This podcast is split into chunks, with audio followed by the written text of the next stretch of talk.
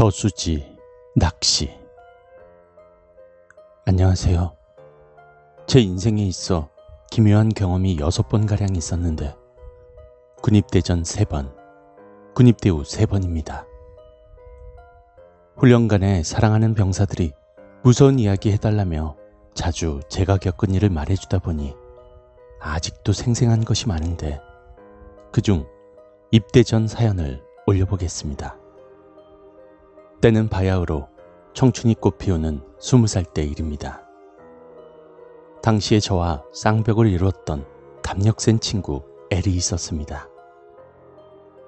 어느 정도 담력이 세었냐면 저와 함께 등산 후 밤 12시에 하산한 적이 있었는데 내려오다 보면 주변에 가로등도 없고 인가도 아예 없는 의림지라는 제천에 큰 저수지가 있습니다. 달빛 아래 저수지를 지나다가 둘이서 멈추어 저수지를 바라보며 야, 저기 달빛 아래 물결 사이에 머리 반만 내민 여자가 우릴 쳐다본다고 상상해봐. 오, 이러면서 노는 정말 깡만 있는 사이였죠. 스무 살 어느 여름, 친구 L과 저는 같은 아파트에 살고 있었습니다. 당시에 저는 6층, 친구는 12층에 살고 있었는데 세상이 불구스름하게 물들어갈 때쯤 친구에게 전화가 왔습니다. 야, 심심한데 우리 밤 낚시나 하러 가자.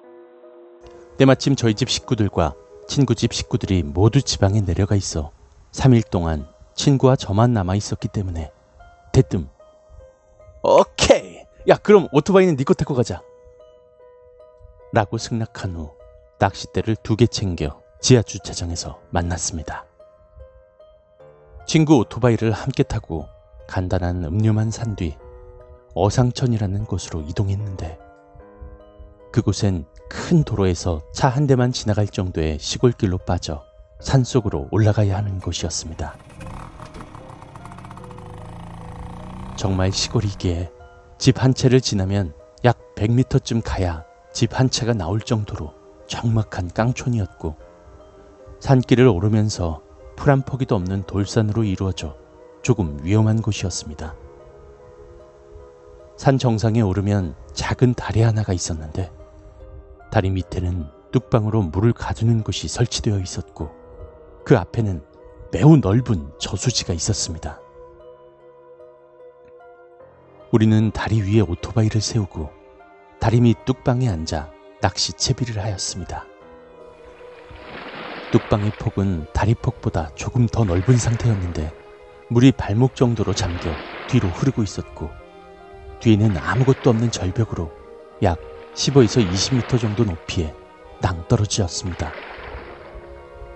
간이 의자를 펴고 앉아 발목의 시원함을 느끼며 서서히 낚시의 묘미를 보고 있을 때쯤 해는 서서히 산 뒤편으로 사라져버렸고 밤 12시가 다 되어갈 무렵 제 귓가엔 알 수 없는 소리가 들렸습니다.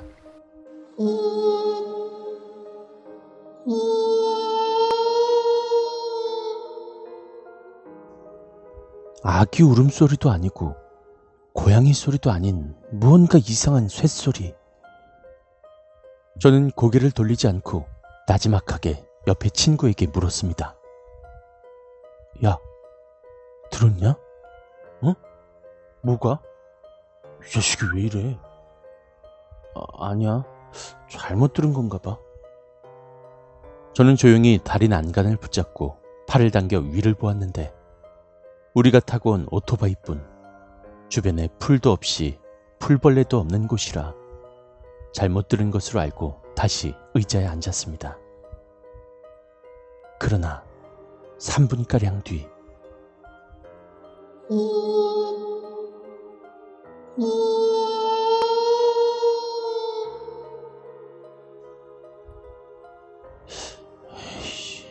귀에 뭐가 들어갔나? 라며 비식거리고 있었는데 옆에 친구 녀석이 야 들었냐?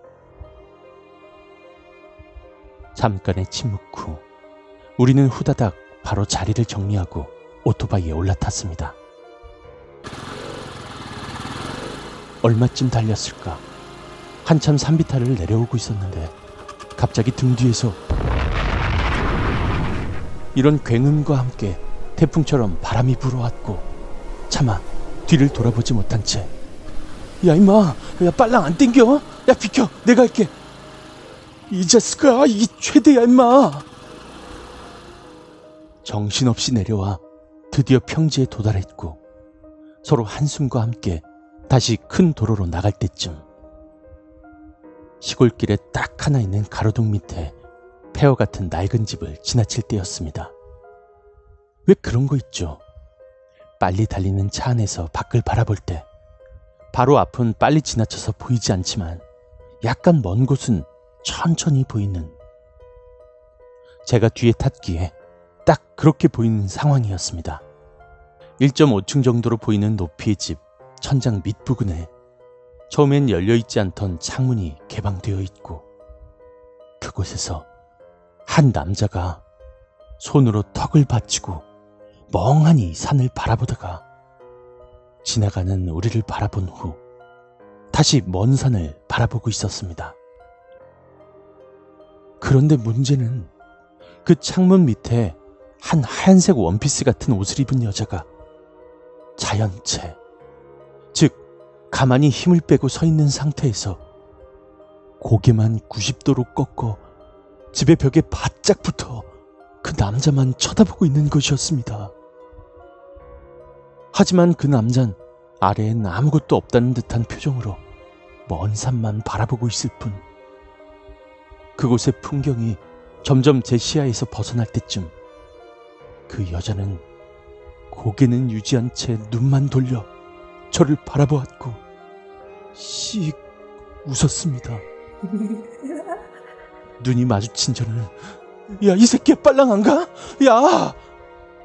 아이 진짜 왜 이래? 친구는 이유를 모른 채 투덜거리기만 했을 뿐이었습니다.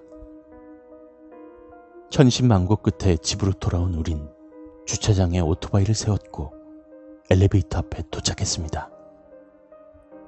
야, 아까 뭐였지? 뭐가 꽝 하고 터진 것 같은데. 어이, 그러게. 야, 그러지 말고 내일 다시 가볼까?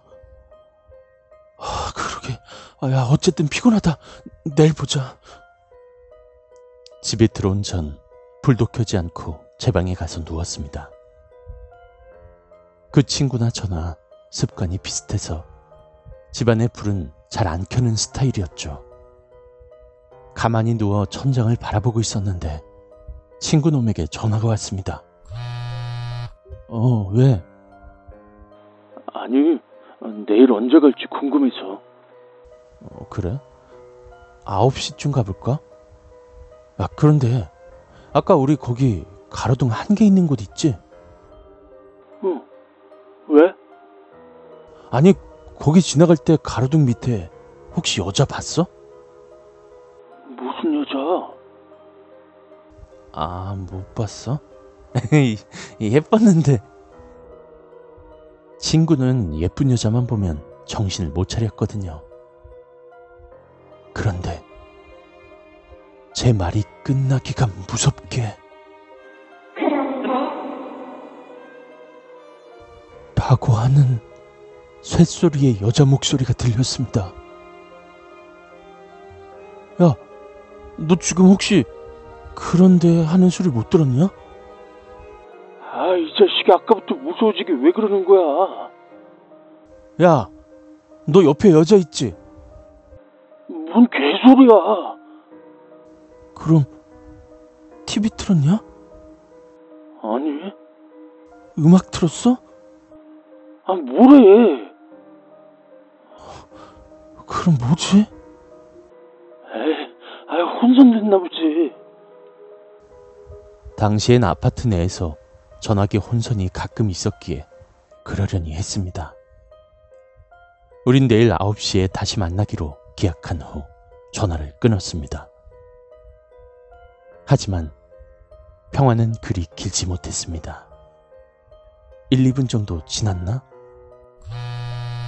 또다시 친구에게 전화가 왔습니다. 어, 또 왜? 야, 미치겠어. 덜덜 떨리는 친구의 목소리. 무슨 일이야? 아, 근데 핸드폰도 혼선이 되냐? 정신을 차리니 제가 들고 있는 것은 우리 집 유선 전화가 아닌 핸드폰이었습니다.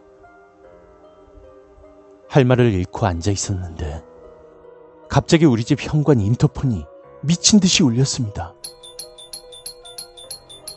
문을 열어보니 제 친구가 그 짧은 시간에 12층에서 6층까지 뛰어내려왔던 것입니다. 우린 창피함도 잊은 채 서로 끌어안아 잠이 들었고 다음날 아침 서로 민망하여 헛기침하며 저는 아침거리를 준비하고 있었고 친구는 TV를 틀어 지역 뉴스를 들었습니다. 몇 개의 뉴스가 지나고 다음 뉴스를 듣는 순간 우린 한동안 말없이 서로만 바라보았습니다. 다음 뉴스입니다. 어젯밤 12시경 어상천 모 저수지 담수대가 무너지는 사고가 발생되었습니다. 다행히 인명피해는 없었습니다. 현장에 나가 있는 아무개 기자를 불러보겠습니다. 그 시간 그 자리는 우리가 낚시하려고 앉아있던 바로 그 자리였던 것입니다. 다행히 인명피해는 없다라니.